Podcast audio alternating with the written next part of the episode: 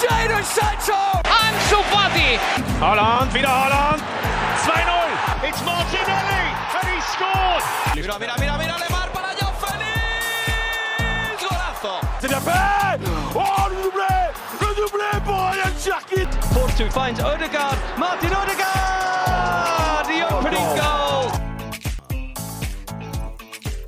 Bonjour à toutes et à tous, bienvenue dans le Formation Football Club, le podcast dédié aux jeunes joueurs, aux éducateurs et aux centres de formation.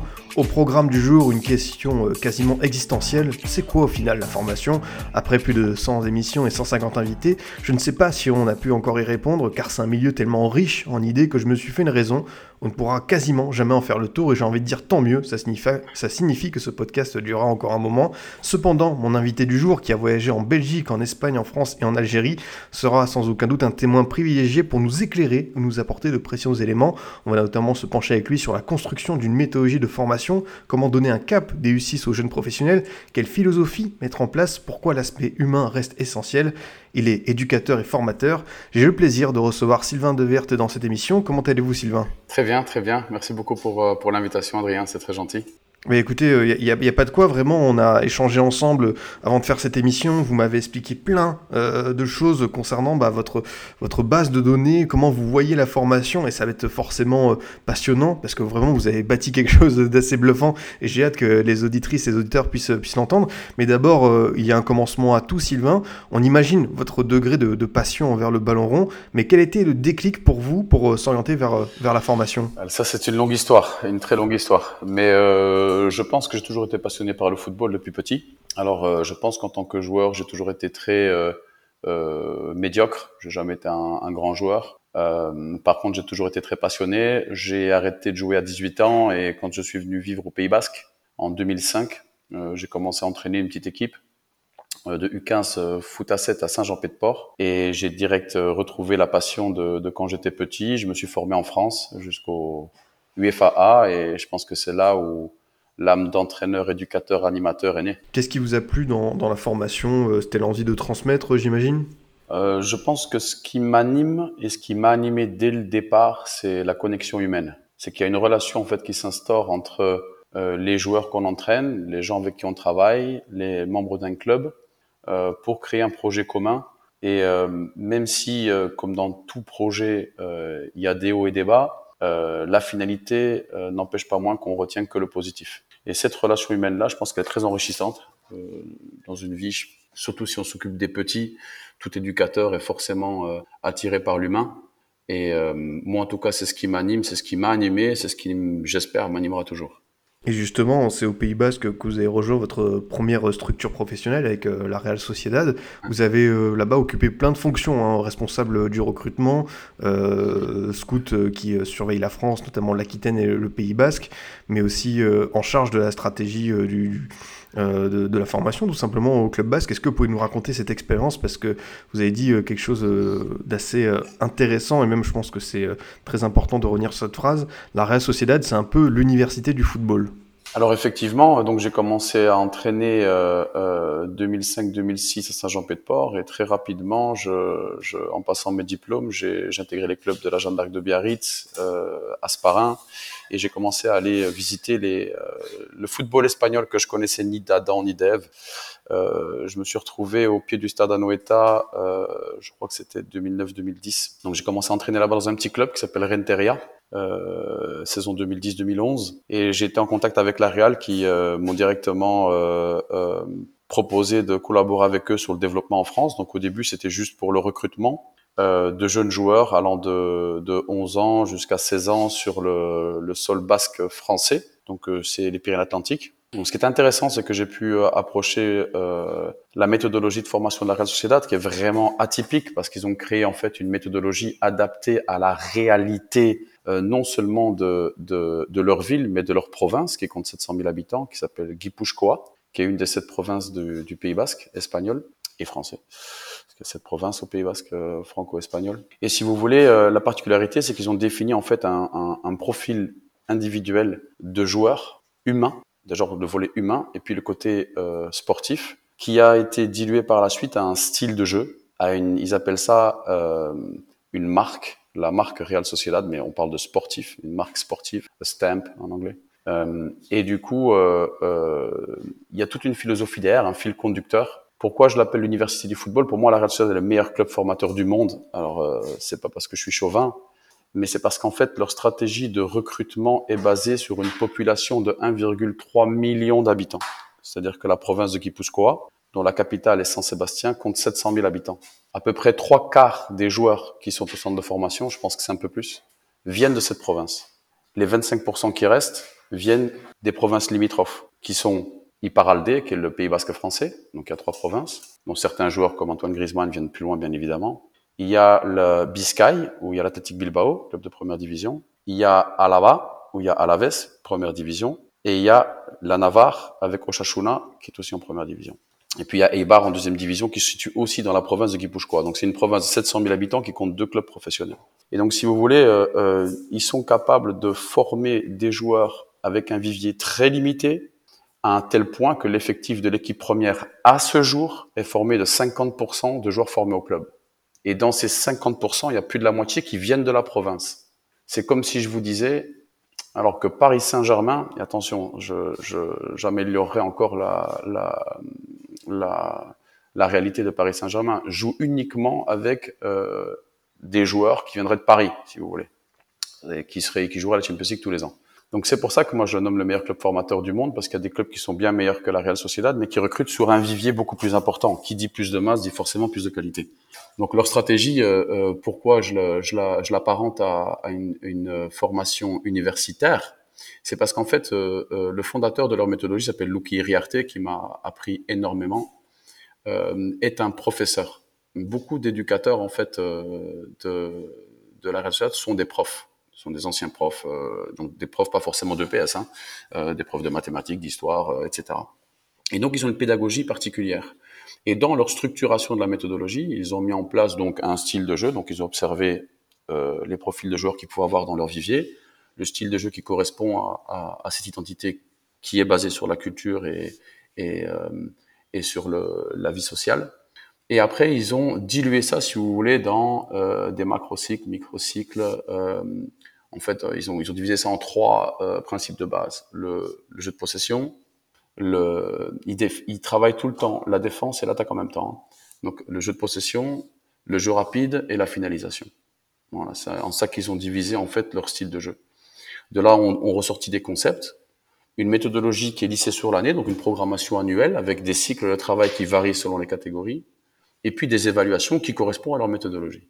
Donc moi, si vous voulez, grâce à ce que j'ai appris là-bas, donc j'y suis resté euh, euh, à la Real Sociedad jusqu'en en 2018, où j'ai eu une opportunité de partir travailler avec euh, Lucas Elsner, qui était entraîneur à Amiens, qui est maintenant au Standard de Liège en première division en Belgique, en staff professionnel. Donc c'était un nouveau cursus, si vous voulez, vu que j'avais euh, touché beaucoup à la formation, même en tant que acteur euh, d'un club professionnel, on n'a pas forcément tous les codes d'une, d'un effectif, si vous voulez, professionnel. Quand euh, j'ai été avec Lucas Elsner à l'Union Saint-Gilloise en, en, deuxième division belge, qui est maintenant premier en première division, avec le même propriétaire, avec Philippe Mazou. Un sacré, par, un sacré parcours euh, au passage cette saison, hein. ça, c'est, à souligner. Et donc, euh, si vous voulez, euh, euh, j'ai pu travailler là-bas, retourner un peu en Belgique, reprendre connaissance de ce qui se faisait là-bas. Il faut savoir qu'il y a vraiment un univers de différence au niveau de la formation de ce qui se fait à la reste et ce qui se fait en Belgique, même si c'est un pays qui travaille extrêmement bien. Après, j'ai eu l'option de pouvoir aller euh, travailler à Tubize, qui est le club formateur des frères Hazard, en tant que directeur de centre de formation en deuxième division. Ça, ça a été très, très, très enrichissant. Parce qu'en fait, les clubs de première et deuxième division en Belgique jouent uniquement de U6 à U21 contre des clubs professionnels de première ou deuxième division. Alors, le bon côté, c'est celui-là. Le mauvais côté, c'est quand un club descend en troisième division, toutes les catégories de jeunes perdent ce statut élite. Et donc, du coup, euh, sont reversés en interprovinciaux en provinciaux. Office de régionaux un peu ici, comme si jouent en nationaux, si vous voulez, automatiquement, et qui redescendra en régionaux si je devais faire une forme de comparaison avec le football français. Donc, euh, euh, j'ai pu mettre en place là-bas des, des, des, prémices de ma méthodologie inspirée de la méthodologie de la Real Sociedad, parce que si vous voulez, ce qui se fait à la Real Sociedad ne peut pas se faire dans aucun autre club du monde, parce que la réalité est tellement identitaire et spécifique qu'on peut s'en inspirer, certes, mais on ne peut pas le copier. Donc ce que j'ai fait, j'ai créé ma méthodologie, euh, qui est en fait une étude du, du football moderne. J'ai identifié tous les styles de jeu que j'ai trouvés dans les cinq compétitions majeures. Donc j'ai regardé la Première Ligue, la, le Calcio, euh, la Liga, la Champions League et l'Europa League. Euh, j'ai fait regarder ces matchs pendant huit années. Donc j'ai cartographié, si vous voulez, après le, le niveau des, des, des, matchs.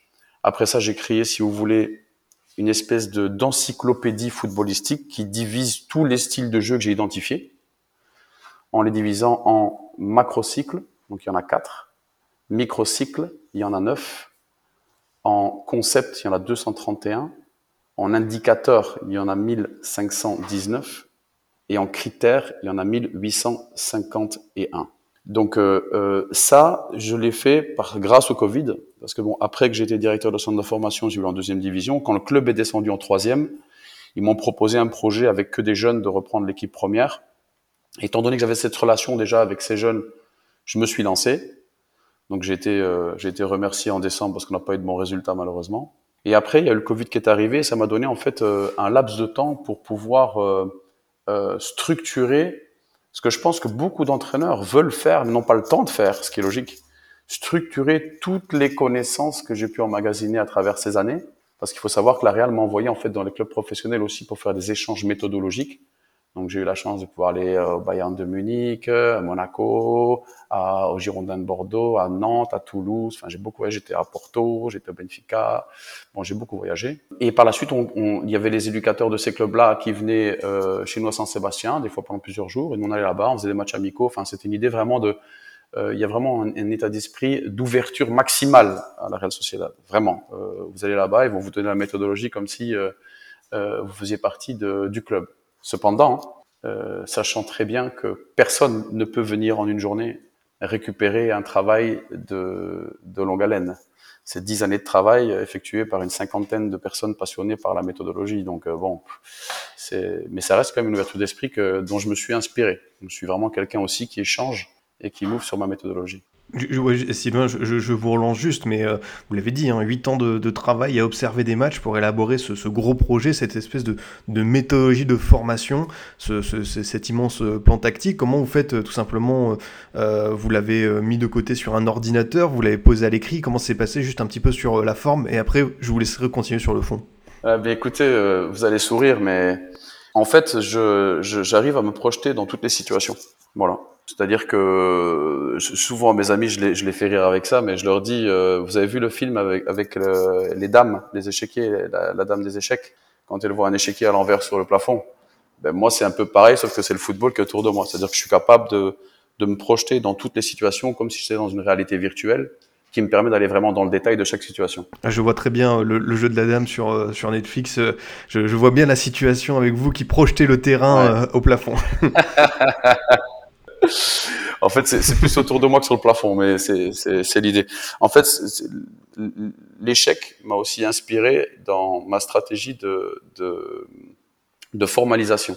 C'est-à-dire que j'ai créé une maquette en fait d'un terrain de football de 110 mètres de long sur 66 mètres de large que j'ai divisé en que j'ai créé en maquette on est à l'échelle de 1 440, c'est-à-dire que 1 cm est 440 cm dans le monde réel. Puis j'ai divisé en 1 cm carré, donc ça fait 440 cm carré dans le monde réel.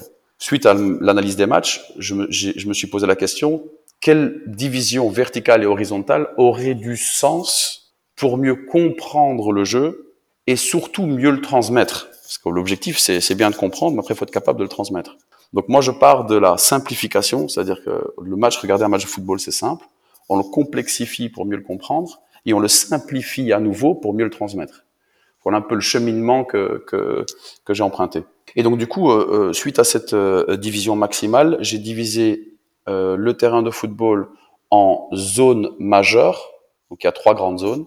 C'est ma moitié de terrain, 5 mètres en dessous du rond central, 5 mètres au-dessus, c'est la zone 2, et le camp adverse, c'est la zone 3. Et puis en cinq couloirs majeurs. Donc c'est comme un échiquier, ça va de bas en haut et de gauche à droite. Donc de gauche à droite, couloir majeur 1, couloir majeur 2, 3, 4 et 5.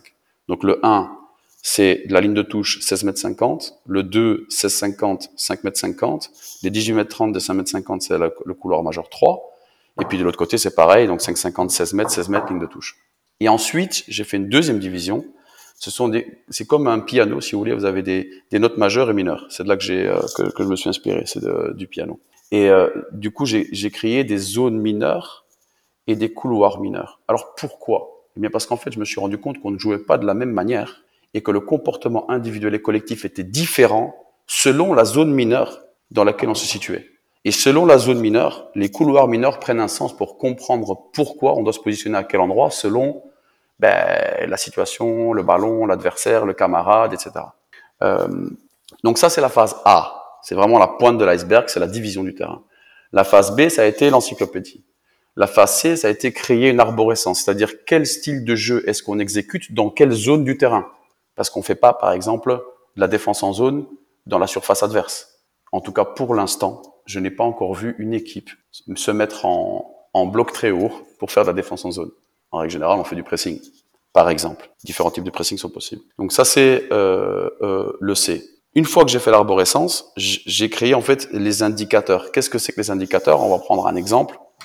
Un macrocycle, c'est la phase défensive.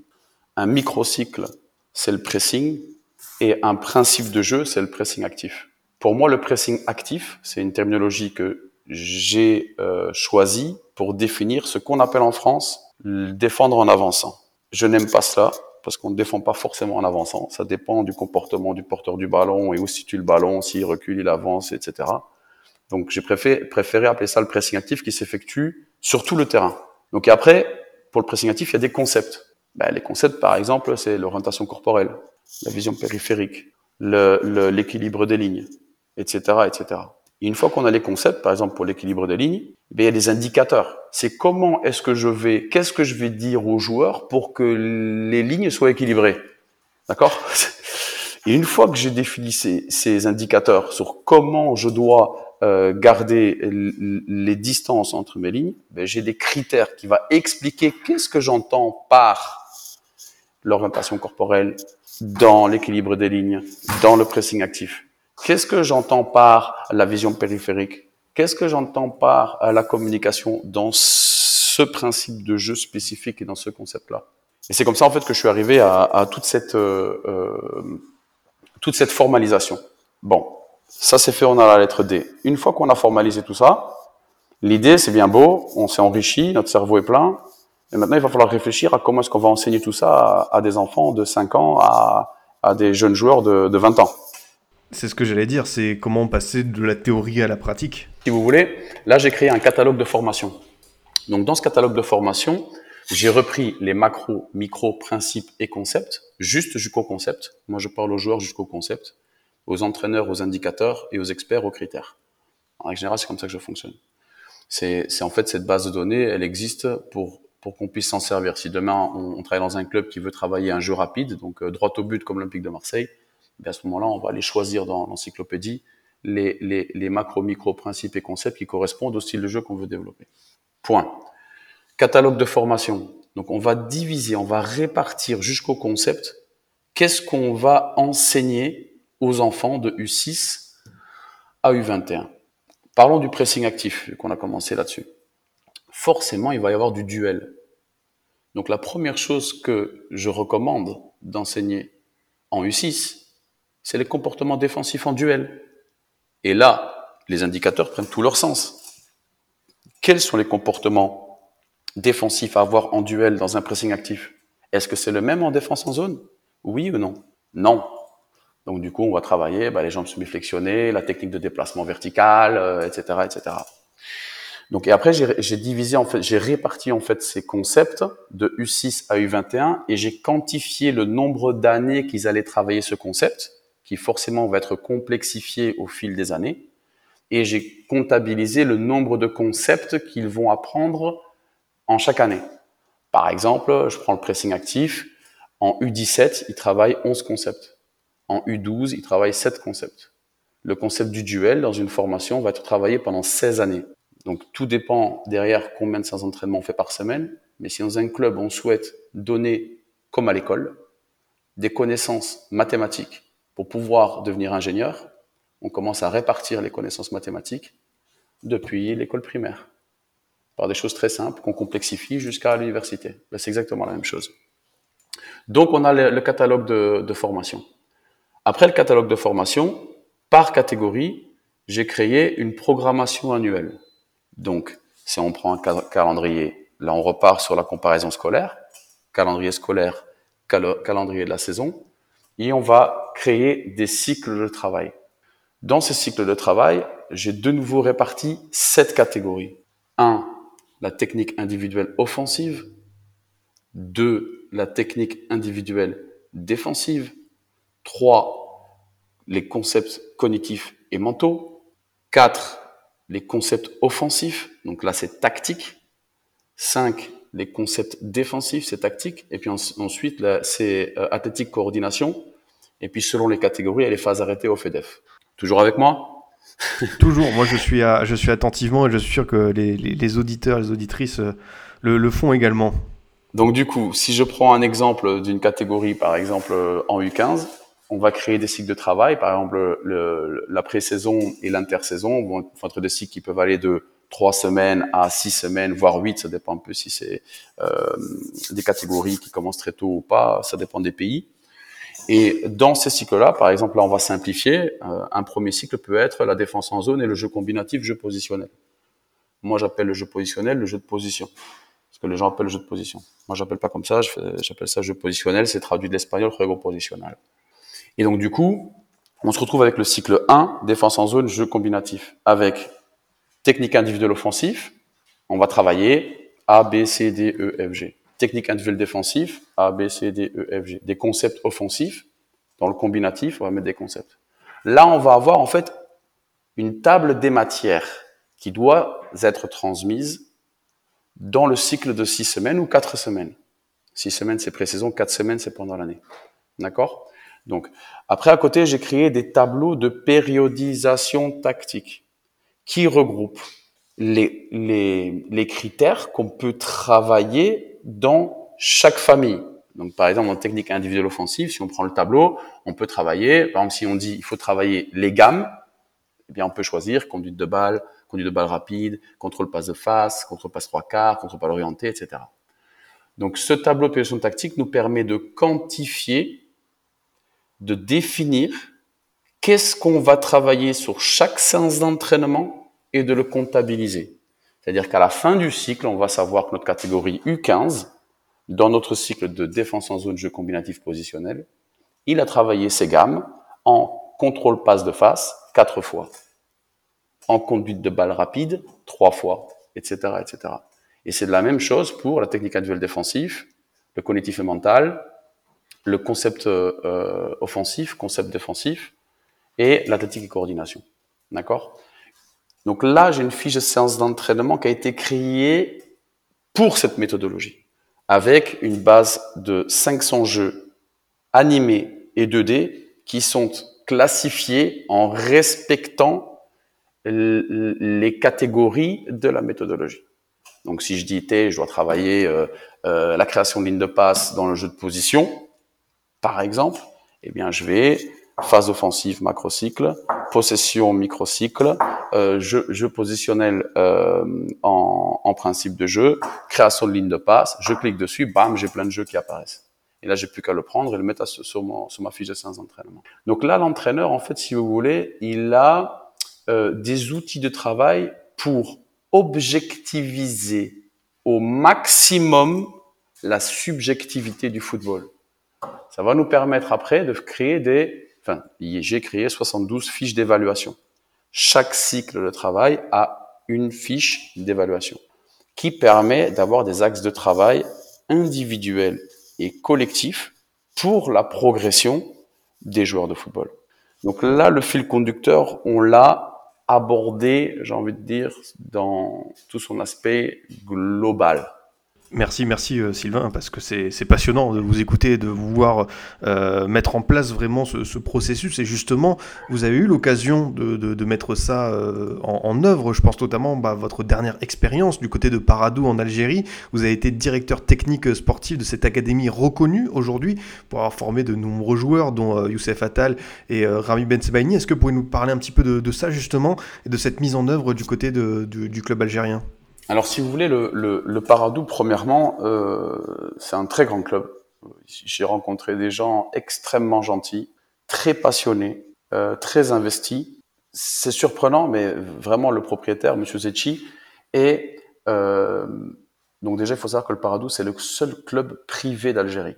C'est-à-dire que c'est 100% les fonds de la famille Zecchi qui permet de faire vivre le, le, le Paradou. Et ils sont obstinés par la formation c'est des passionnés de la formation. C'est-à-dire que ce que nous, on aimerait des fois avoir euh, euh, euh, en Europe, vraiment là-bas, on le retrouve. Et, et pour eux, c'est M. JMG, donc Jean-Marc Guillou, qui est passé là-bas, qui a mis en place les prémices du projet et qui a euh, ben, réussi à former tous ces, euh, tous ces joueurs techniques qu'on connaît, qui sont venus en Europe, dont certains qui sont maintenant en Belgique, à Charleroi, à Courtrai, etc c'est, il faut imaginer un oasis de football. C'est, c'est vraiment, c'est, il faut, faut, le voir pour le croire. Il faut vous imaginer un endroit où c'est, c'est un peu, c'est à, à l'extérieur d'Alger et vous avez des murs de 4 mètres de haut. Il y a un portail qui s'ouvre. Vous êtes vraiment dans un endroit où vous imaginez pas du tout avoir euh, des terrains de football. Et quand le, le, portail s'ouvre, vous avez un terrain synthétique, un dôme avec un terrain synthétique couvert. Euh, 80 euh, jeunes qui vivent là-bas à l'année, où il y a une école sur place, la nourriture sur place, une, une, une psychologue euh, euh, sur place qui accompagne les enfants, une dame qui s'appelle Karima, adorable, une, vraiment c'est un peu la maman des joueurs, euh, entre guillemets. Euh, et du coup, si vous voulez, la, la philosophie du Paradou, c'est vraiment de récupérer les joueurs les plus talentueux de tout le pays et de les former en les entraînant tous les jours. Mais je sais pas si vous vous imaginez, c'est juste impossible euh, à faire en, en Europe, c'est impossible. Mais les enfants sont à notre disposition du, du, du 1er janvier au 31 décembre et on définit donc le programme scolaire parce qu'il y, a, un programme scolaire à respecter pour qu'ils puissent obtenir leur diplôme. Donc tout est mis en place pour que les enfants puissent avoir une scolarité normale, adaptée pour pouvoir s'entraîner tous les jours aussi. Alors il y, a, il y a des cycles qui sont mis en place pour que les enfants puissent retourner voir leurs parents, etc. Bien évidemment pour garder une espèce d'équilibre euh, mental et, et familial. Et, et ce qui est intéressant, c'est que tout est basé sur la technique là-bas. Je me souviens, la première journée où j'étais arrivé, euh, les gamins étaient en train de jongler pendant 20 minutes. Ils ont jonglé, le ballon, il touchait presque jamais le sol. Et le coach disait juste euh, inter-pied droit, il faisait inter-pied droit, ça arrêtait pas. Puis il dit euh, genou gauche, genou gauche, euh, inter-pied gauche, euh, inter-pied gauche, tête. C'était incroyable. Je l'ai filmé, c'était c'était incroyable. Après, les, les, les, les axes d'amélioration qu'il y a là-bas au Paradou, c'est vraiment euh, le volet tactique, si vous voulez, et athlétique. Donc c'est ce qui a été mis en place là-bas c'est de vraiment développer tous les, euh, les, concepts tactiques. Parce que c'est des joueurs instinctifs, techniques, euh, vraiment axés sur l'attaque, sur le jeu, avoir le ballon sur le jeu. Donc les concepts défensifs, par exemple, étaient, euh, je dirais, moins travaillés. Donc une fois qu'on augmente la difficulté défensive, forcément, il faut augmenter la qualité tactique offensive des joueurs. Donc oui, c'était une expérience extraordinaire. On s'entraînait tous les jours. Euh, les catégories présentes au centre de formation, là-bas que je vous dis, c'est de, de, U14 à U21. Après, il y avait une autre école de U9 à U13, mais là, c'était à Hydra dans un autre stade, où déjà, ils commençaient à récupérer les meilleurs joueurs d'Alger. Mmh. Erico, qui est un entraîneur euh, euh, du club depuis, euh, depuis longtemps, est euh, un garçon très passionnant et très passionné. et euh, qui, qui, lui est celui qui formait en fait ses joueurs en, en, U14, U15, mais vraiment sur un volet humain, Adrien, et ensuite sur le volet sportif. Pourquoi? Parce que quand on a 13 ans et qu'on quitte le, le, cocon familial pour vivre dans un oasis de football, euh, forcément, c'est c'est pas toujours évident. Et lui, il avait ce, cette euh, cette sensibilité, j'ai envie de dire, de former euh, euh, ses joueurs tant au niveau technique euh, créativité, etc. Et aussi au niveau humain pour être capable de vivre en fait cette, aventure euh, que proposait le Paradou.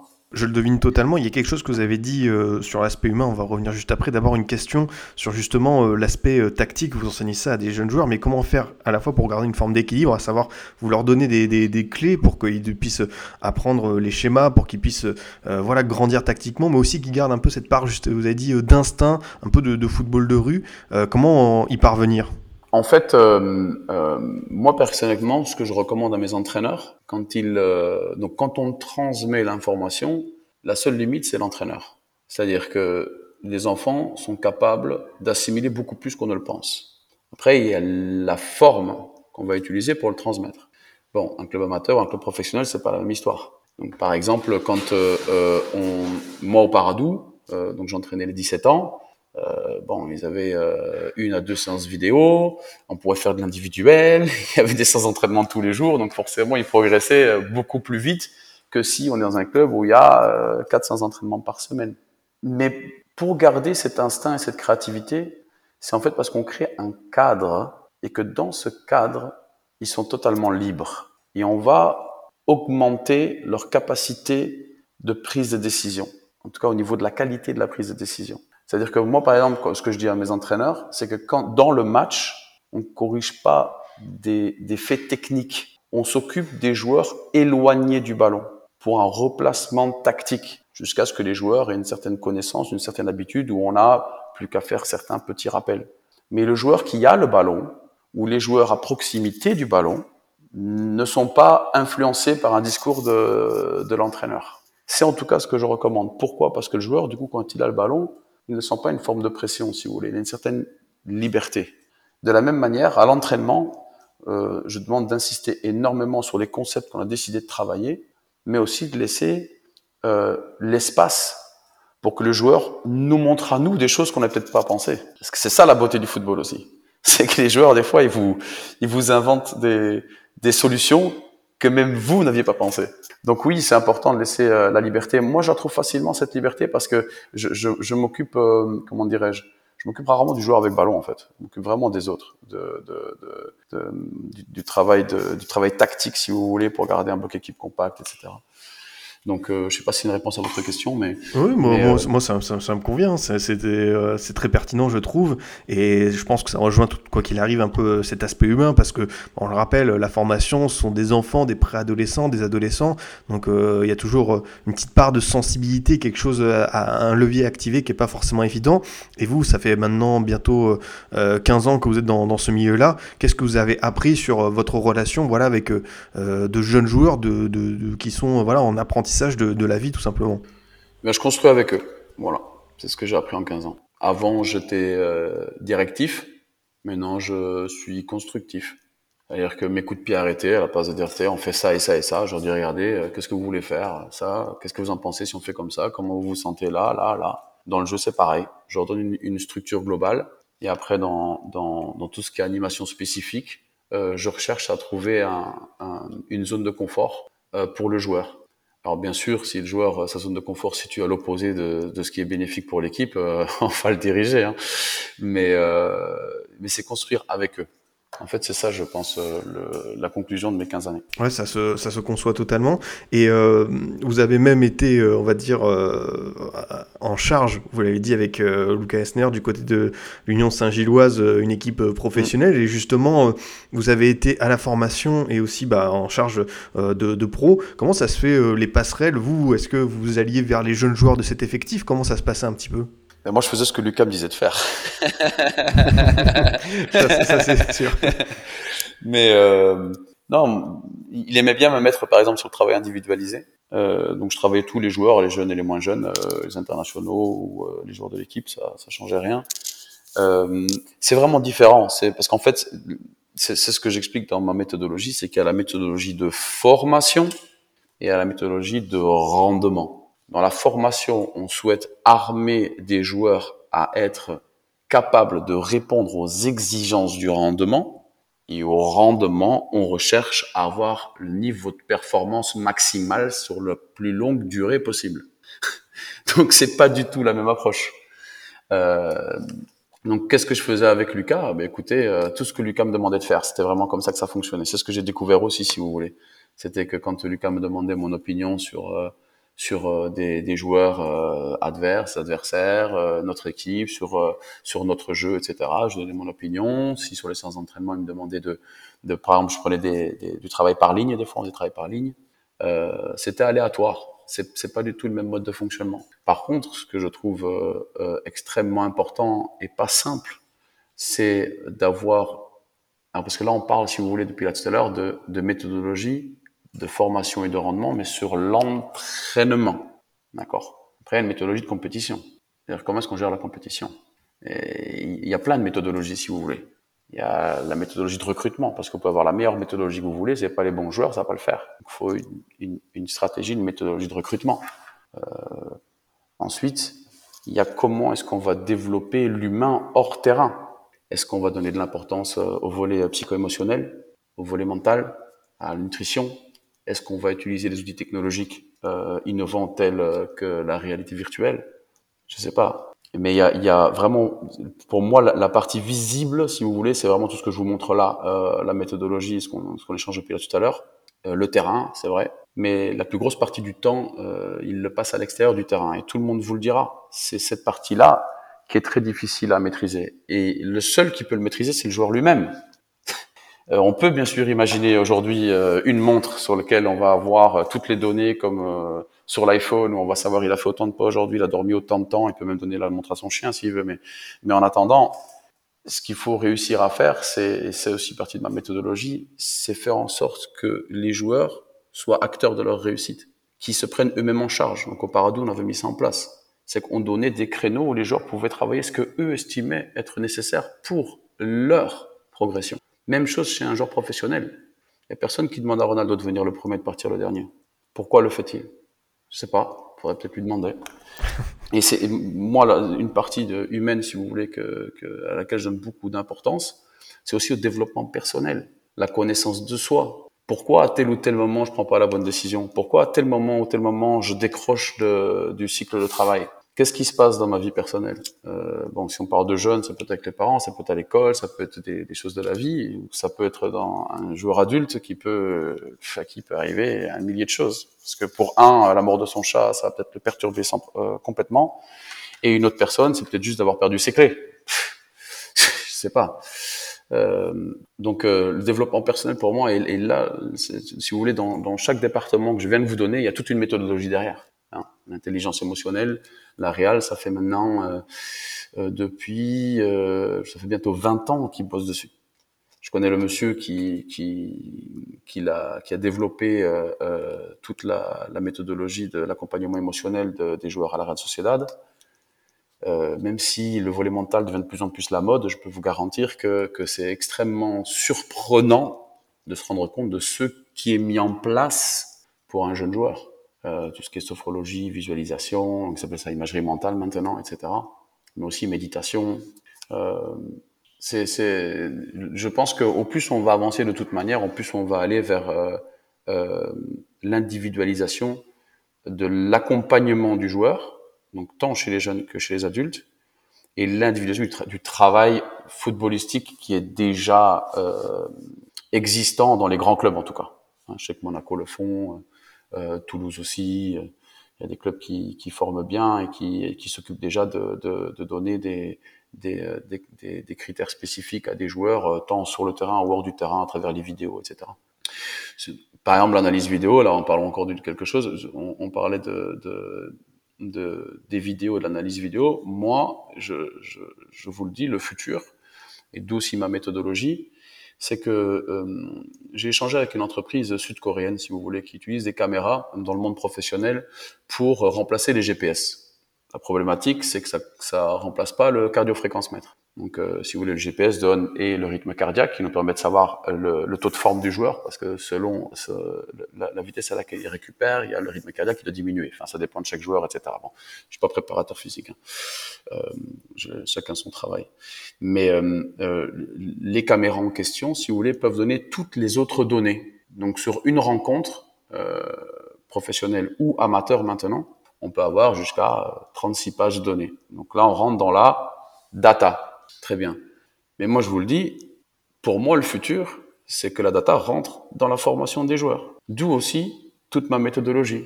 Parce que j'ai vu avec cette entreprise sud-coréenne qu'on peut rentrer des algorithmes pour définir si l'orientation corporelle dans le jeu combinatif d'un milieu de terrain dans un ballon dans couloir 1 est adéquat pour amener le jeu en couloir 5 ou pas. Si euh, la vision périphérique d'un défenseur central quand le ballon vient du latéral gauche et qu'on veut l'amener au 6 intérieur, si la vision périphérique est adéquate, oui ou non Donc il y a des, des, des, des fenêtres de développement euh, à travers la technologie, l'intelligence artificielle, euh, les caméras, euh, la data, qui dans les années à venir vont être extrêmement intéressantes et qui vont être surtout accompagnées de, de la réalité virtuelle que je suis de, de très près.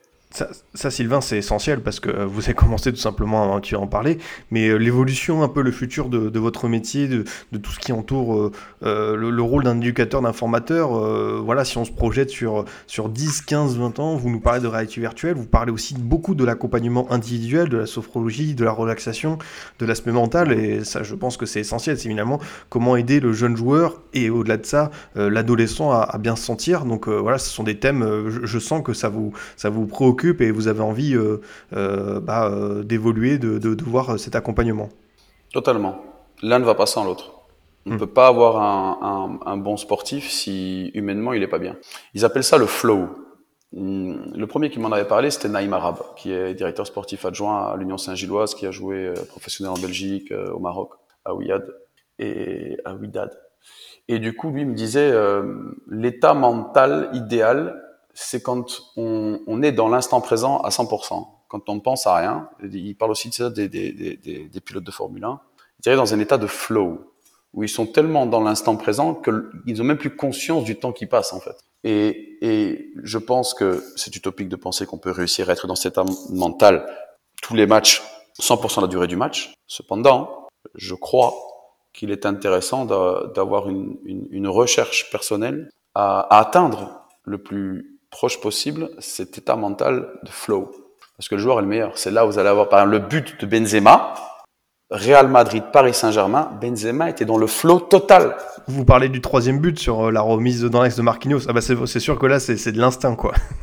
S'il n'a jamais travaillé ça à l'entraînement, je vous le promets. Ah ouais, c'est ce qu'on appelle le flow. Il a marqué deux buts, il est dans, dans un état mental maximal et il a peut-être un peu d'euphorie, je ne sais pas. Mais en tout cas, le but qu'il marque là, euh, c'est juste fabuleux. Je suis vraiment désolé pour Paris, mais, mais, euh, mais c'est fabuleux. Donc oui, pour moi, c'est très important le, le, développement personnel, la recherche de la connaissance de soi, sans non plus tomber dans, dans, dans des travers excessifs, hein, parce qu'il faut rester dans un équilibre. Euh, il faut que ce soit euh, naturel. Quoi. Aussi attention hein, pour la machine, hein, au niveau nutritionnel, complément d'aliments, naturel, etc., etc. C'est, on peut en parler pendant des heures, hein, Adrien. Il y, a, tellement de, il y a tellement de volets à développer que. Ah ah non, je, je, je l'ai dit en introduction hein, que voilà la formation, on peut faire euh, je ne sais combien d'émissions et trouver des angles, des questions. C'est c'est mais c'est passionnant de, de, vous écouter parce que on sent que voilà, euh, comme j'ai dit, vous avez vraiment euh, réfléchi, vous avez mis en place cette cette méthode et justement, euh, on a parlé un petit peu de, de comment vous avez classifié ça, mais il y, y, a la Real Sociedad qui vous a inspiré, mais est-ce que vous pouvez nous dire un petit peu ce qui vous aussi vous a, vous a accompagné dans votre philosophie de formation? C'est un peu les inspirations de coach, de modèles. Est-ce que voilà, il y a ailleurs qu'à la Real Sociedad, il y a des, y a des coachs, il y a des principes? Est-ce que ça va être de, du côté de l'Ajax, dans les clubs français, qui vous ont vraiment euh, euh, voilà permis d'élaborer cette méthodologie de formation? Alors, tout ce qui est défensif, c'est l'Italie. Donc pas un club en spécifique, euh, parce que ça dépendait de l'entraîneur. Donc euh, la Roma, par exemple, euh, il y a l'Italie, tout ce qui est défensif. Je rêverais les trois ans d'ailleurs pour voir comment il, quelle est la méthodologie, j'ai presque envie de dire ancestrale, qui existe euh, en Italie pour former cette rigueur tactique euh, défensif et cette qualité de, de, de technique défensive individuelle, etc. Donc c'est l'Italie. Tout ce qui est euh, jeu combinatif, euh, jeu positionnel, on a eu de la chance à la Real d'avoir Monsieur Eusebio Sacristan qui a été au FC Barcelone. Et moi, j'ai une très bonne relation avec euh, Laramendi, David Soulou, tout ça, avec des joueurs d'équipe première, quoi. Euh, bon, à l'époque, il y avait Antoine, on avait aussi euh, une relation. Bon, on n'échangeait pas de football. Hein mais avec Achier et avec euh, David souvent. Et euh, ça m'a énormément enrichi sur ma vision du football. Après, il y a eu, euh, il y a eu de passages euh, à la Real des, des entraîneurs, si vous voulez, qui m'ont beaucoup inspiré. Euh, au niveau international, bon, Pep Guardiola, forcément, celui-là qui vous dit qu'il vous inspire pas, bah, l'Ajax, non. Euh, J'y suis allé, hein, j'étais à l'Ajax d'Amsterdam, donc oui, c'est passionnant, oui, c'est intéressant, oui, ils font du bon travail, oui, c'est un grand club, oui, ils sont fantastiques, mais euh, oui, ça m'inspire, j'aimerais, je rêverais de faire la même chose, mais différemment, on est d'accord, ah oui, ça, il n'y a pas de souci, ah là, il n'y a pas de problème, hein, là, je, je valide, hein, c'est un rêve. Hein. Ça, c'est sûr. euh, j'ai utilisé des vidéos de l'Ajax, bien sûr, pour, euh, pour euh, prédéfinir certaines séquences de, de la méthodologie, mais c'est pas eux qui m'ont euh, le plus inspiré. Il y a euh, Simeone, par contre, lui, euh, lui, ouais, beaucoup, sur tout ce qui est transition euh, def-off, tout ce qui est stratégie défensive, les attaques rapides, très intéressant. très très intéressant. C'est le, plus rigoureux euh, pour moi, avec euh, Liverpool, avec Klopp aussi. Mais pas... Je réfléchis, hein. Mais Lucas Elsner m'a beaucoup inspiré en tout ce qui est dans le mode de fonctionnement de gestion d'un staff. Ça oui, parce qu'il est très très fort, très fort. Analyse l'adversaire aussi, mise en place de stratégie pour contrecarrer l'adversaire. Ça, il est, il est très fort. Et je suis certain qu'il va, va reprendre une équipe euh, qui va amener au succès euh, très prochainement. Et euh, après, bon, j'ai connu par exemple quelqu'un, je ne sais pas si vous le connaissez, il s'appelle Enrique Martin Montréal. C'est. Alors, si vous voulez, pour lui, c'est un expert. c'est lui qui a fait monter Oshachuna en première division. Donc, si vous voulez, il a, il a pris euh, Pamplune, donc Oshachuna, en deuxième division. Il restait six matchs. Ils étaient pour, euh, pour descendre en troisième division. C'est six ou huit matchs, bon, peu importe. Il les maintient avec une équipe complicadissimo, comme on dit en espagnol. Il garde la même équipe en deuxième division. Il arrive à les faire monter en première division. Et il fait, euh, je crois, trois mois en première division. Puis il change de coach et ils descendent quand même en, en, en deuxième division. D'accord? Et lui, bon, c'est un, ami. Hein, je suis proche de lui. Et euh, c'est quelqu'un qui m'a beaucoup inspiré pour tout ce qui est euh, l'accompagnement mental. Il est capable de vous faire de, j'ai envie de vous dire, d'un agneau un taureau enragé. C'est incroyable ce qu'il est. Il est capable de sortir 300% de quelqu'un euh, qu'on va sortir peut-être 80%. Et, parce qu'il me dit, ma méthode, c'est que je m'intéresse à la personne. Je m'intéresse, je veux savoir qui il est vraiment. Pas juste dire, ah, je sais qu'il a sa femme. Non, et il arrive à, dans sa gestion, aussi dans son staff, etc. Ça a été très, très enrichissant pour moi, ça. Donc, du coup, j'utilise aussi cette méthode, si vous voulez, dans, dans ma gestion dans un club. Quand je suis directeur d'académie, eh bien, directeur d'académie ou d'un centre de formation, pour moi, c'est comme coach. Sauf qu'à la place des joueurs, vous avez des entraîneurs. Donc, euh, je fais rire les enfants quand je leur dis ça, mais ma philosophie, c'est un cercle, une équipe, une équipe, un cercle. C'est le cercle, pourquoi? Parce qu'on est tous ensemble, en fait, on est égaux, quelque part. Et, et, pour moi, il faut réussir à créer une, une, euh, une équipe. Euh, et, et, et, ce qui m'a appris euh, euh, Enrique Martin de Montréal, c'est euh, ça.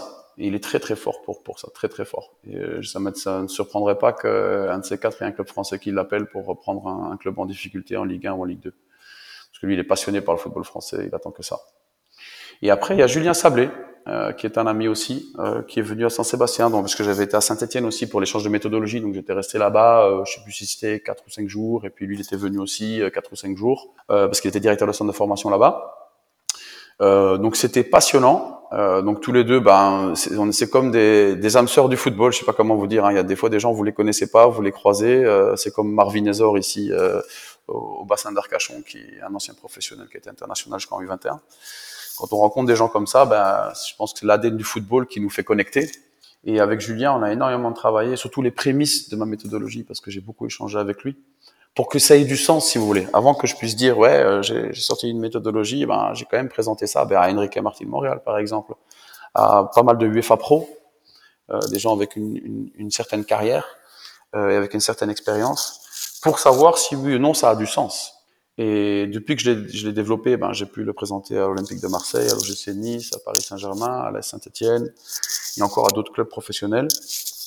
Et, tous les clubs sont unanimes à ce jour, c'est que c'est très bien ficelé, que c'est euh, très poussé. Donc, euh, euh, ce qui est intéressant, c'est que pour moi, une bonne méthodologie s'adapte à toutes les réalités. C'est-à-dire que le club ait des moyens colossaux ou des petits moyens, on va partir du start point, le, le, point de départ, qui est la situation actuelle du club. Quelles sont les infrastructures qu'on a? Quels sont les éducateurs qu'on a et le niveau des éducateurs? Quelle est le, le, la structure de recrutement qu'on a?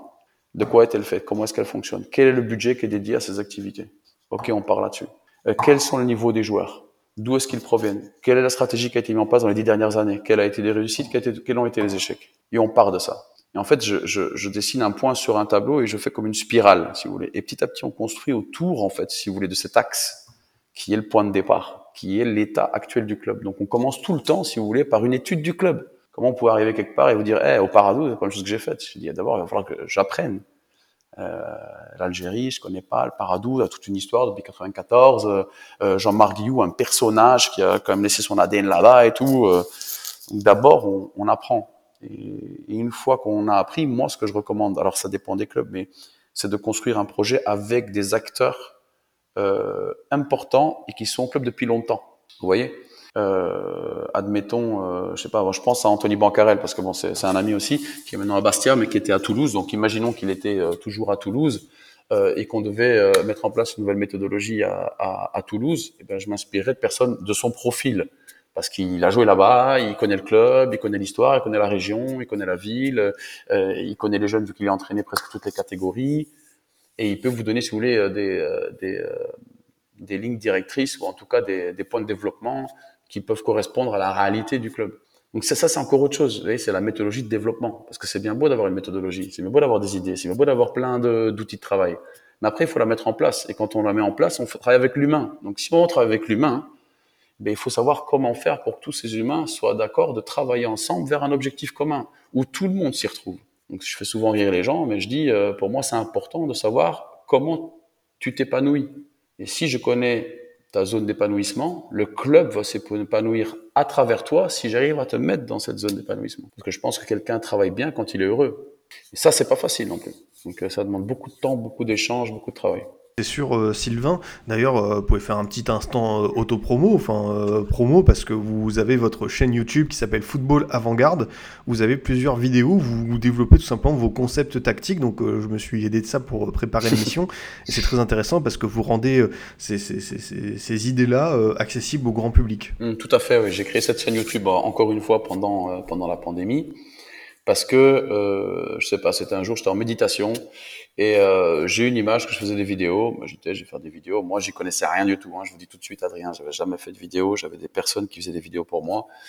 Et donc, du coup, j'ai acheté tout ce qu'il fallait, un studio, euh, les logiciels. J'ai fait quelques petites formations en ligne et je me suis lancé. Et l'idée, si vous voulez, c'était déjà de, de, de partager les prémices de ma vision du football alors modestement, sans dire que c'est un livre ouvert, hein, je suis très heureux de le faire évoluer, de le modifier. De... Et du coup, cette chaîne YouTube, franchement, ça marche pas mal. Hein. Euh, J'étais surpris de voir 2300 abonnés, c'est surprenant. Et donc du coup, je mets des vidéos régulièrement. J'ai aussi une, un groupe Facebook où je partage par contre des séances d'entraînement d'autres euh, d'autres éducateurs ou de clubs professionnels qui me semblent des choses cohérentes en disant euh, euh, selon moi à quoi ça correspond et pourquoi ce serait bien de l'utiliser. Et, euh, et oui, bon, j'ai aussi une, un site internet que j'ai que j'ai développé, donc euh, sylvaindewirth.com, dans laquelle je présente un tout petit peu mon histoire et ma méthodologie, et je propose en fait à, des clubs professionnels ou des clubs amateurs, ben, de créer en fait une relation, comme j'ai des clubs qui m'ont appelé de Pologne, Nouvelle-Zélande, Belgique, France, et en fait, l'idée, c'est de créer une, une méthodologie qui correspond à la réalité du club. Alors, il y a deux modèles. Un modèle, ben, c'est m'embaucher euh, dans le club avec un rôle X pour mettre en place avec les acteurs du club la méthodologie. Donc ça, c'est un modèle. Le deuxième modèle, c'est de fonctionner comme un conseiller extérieur qui accompagne les responsables des clubs à développer leur méthodologie. Donc un, un, un RTJ, un directeur de centre de formation, un directeur sportif, euh, etc., qui me contacte et on se réunit une fois par semaine euh, pendant deux trois heures en vidéoconférence et on, travaille sur euh, sur le projet du club. Ça sont en fait les, les choses que je propose à travers mon site internet pour, euh, pour terminer cette émission, euh, Sylvain, qu'est-ce que vous avez envie de faire un petit peu pour, euh, pour l'avenir Vers quoi vous voulez continuer votre, votre travail de, de formateur, éducateur? Est-ce qu'il y a des, des, pays où vous aimeriez, par exemple, vous rendre pour développer là-bas une méthodologie de formation? À l'heure actuelle, ce que je souhaite, c'est euh, donc trouver un club. déjà là, pour l'instant, je suis dans un club amateur ici au FC Bassin d'Arcachon parce que j'ai une maison familiale ici à côté et à chaque fois que j'ai pas de club, je viens ici dans la maison vu qu'il y a les huîtres, le vin et les plages et donc du coup, je leur donne à chaque fois un coup de main. Je, je, conf je confirme un très bel endroit de, de, de, de, France.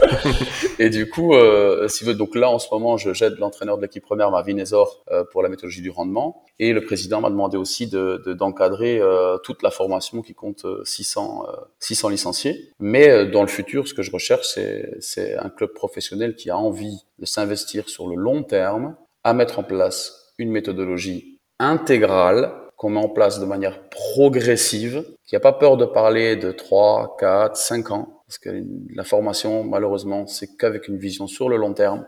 Il n'y a pas de formation rapide. Il y a du rendement rapide, mais il n'y a pas de formation rapide. En tout cas, selon moi, selon moi. Et du coup, euh, de pouvoir mettre en place euh, toute ma méthodologie. Sachant que, euh, sachez-le, si vous voulez, j'ai euh, en 2016, j'ai souhaité axer mon esprit sur quelle va être l'évolution du football dans le futur. Donc pour pouvoir connaître l'évolution du football, il faut maîtriser tout ce qui existe dans le football actuel. Vous êtes d'accord avec moi? Donc j'ai créé cette méthodologie pour avoir une forme de maîtrise sur ce qui existe aujourd'hui dans le football moderne. Et il y a plus de choses qui m'échappent que de choses que je maîtrise. Hein, c'est évident. Mais à partir de là, j'ai réfléchi à quels seraient les futurs styles de jeu qui pourraient exister et quels seraient les futurs profils de joueurs, donc euh, comportement individuel et collectif, euh, des joueurs et des équipes. Euh, et en 2016, j'ai trouvé, si vous voulez, le, le, les prémices d'un style de jeu nouveau qu'à ce jour, je n'ai pas encore rencontré dans aucun club. Et ce que je souhaite, euh, au fond de moi, c'est de pouvoir aller dans un club, mettre en place tout ce qui existe au football moderne, pour après mettre en place les prémices de ce style de jeu qui, à ce jour, je vous le dis, je l'ai vu nulle part. Et j'ai toute une méthodologie exactement la même que ce que je viens de vous donner maintenant, sauf que ça, c'est du football moderne. J'ai la même chose pour un style de jeu euh, nouveau. Mais c'est quelque chose qu'on doit faire euh, dans un club euh, structuré avec des joueurs d'un certain niveau. On peut pas, enfin, je peux le faire ici à Arcachon si vous voulez, mais le, le hmm. rendu sera pas du tout le même. Ah, je, vois, je vois tout à fait ce que, ce que vous voulez dire. En tout cas, bah, c'était un grand plaisir, Sylvain, vraiment de vous avoir dans le Formation FC pour qu'on puisse euh, vous découvrir, vous, avoir euh, dans, l'émission et euh, un peu mieux comprendre votre parcours de formateur, les idées qui vous ont habité. Et moi, j'ai trouvé ça vraiment très intéressant à vous écouter. Et comme j'ai dit aux, auditrices, aux auditeurs, en plus, bah voilà, il y a du contenu supplémentaire sur votre site internet, sur vos vidéos YouTube pour approfondir, aller, aller un peu plus loin. En tout cas, vraiment, j'ai passé un très bon moment avec vous. Je vous remercie beaucoup, Adrien, en tout cas moi aussi. Quand vous voulez, hein, et n'importe qui qui écoute euh, ce podcast, si euh, quelqu'un a envie d'échanger sur le football, je suis toujours ouvert. Euh, bah écoutez, c'est avec plaisir. À échanger. Donc merci beaucoup, Adrien, c'est gentil. Ah, je confirme que vous êtes facilement disponible, vraiment. voilà, on a on a on a mis pas beaucoup de temps pour faire cette émission et au final, ça, ça donne vraiment un bon contenu. franchement, j'ai appris plein de choses en plus, donc donc voilà, c'est ça prouve encore une fois, comme je l'ai dit dans l'intro, que la formation c'est vraiment un milieu passionnant, quoi je me rêverais de, de me retrouver autour d'une table avec 20 personnes de, qui, qui, soient passionnées de formation pour échanger, pour essayer d'encore faire mieux. Bah écoutez, tout, tout ce qu'on peut souhaiter, cette grande table ronde. En tout cas, merci beaucoup euh, Sylvain. On va continuer à suivre votre, votre parcours de manière euh, assidue. De mon côté, chers auditeurs, je vous dis à bientôt pour un autre numéro. Vous pouvez toujours nous écouter sur Deezer, Spotify, SoundCloud, iTunes et Google Podcast. À très vite pour une nouvelle émission du Formation Football Club.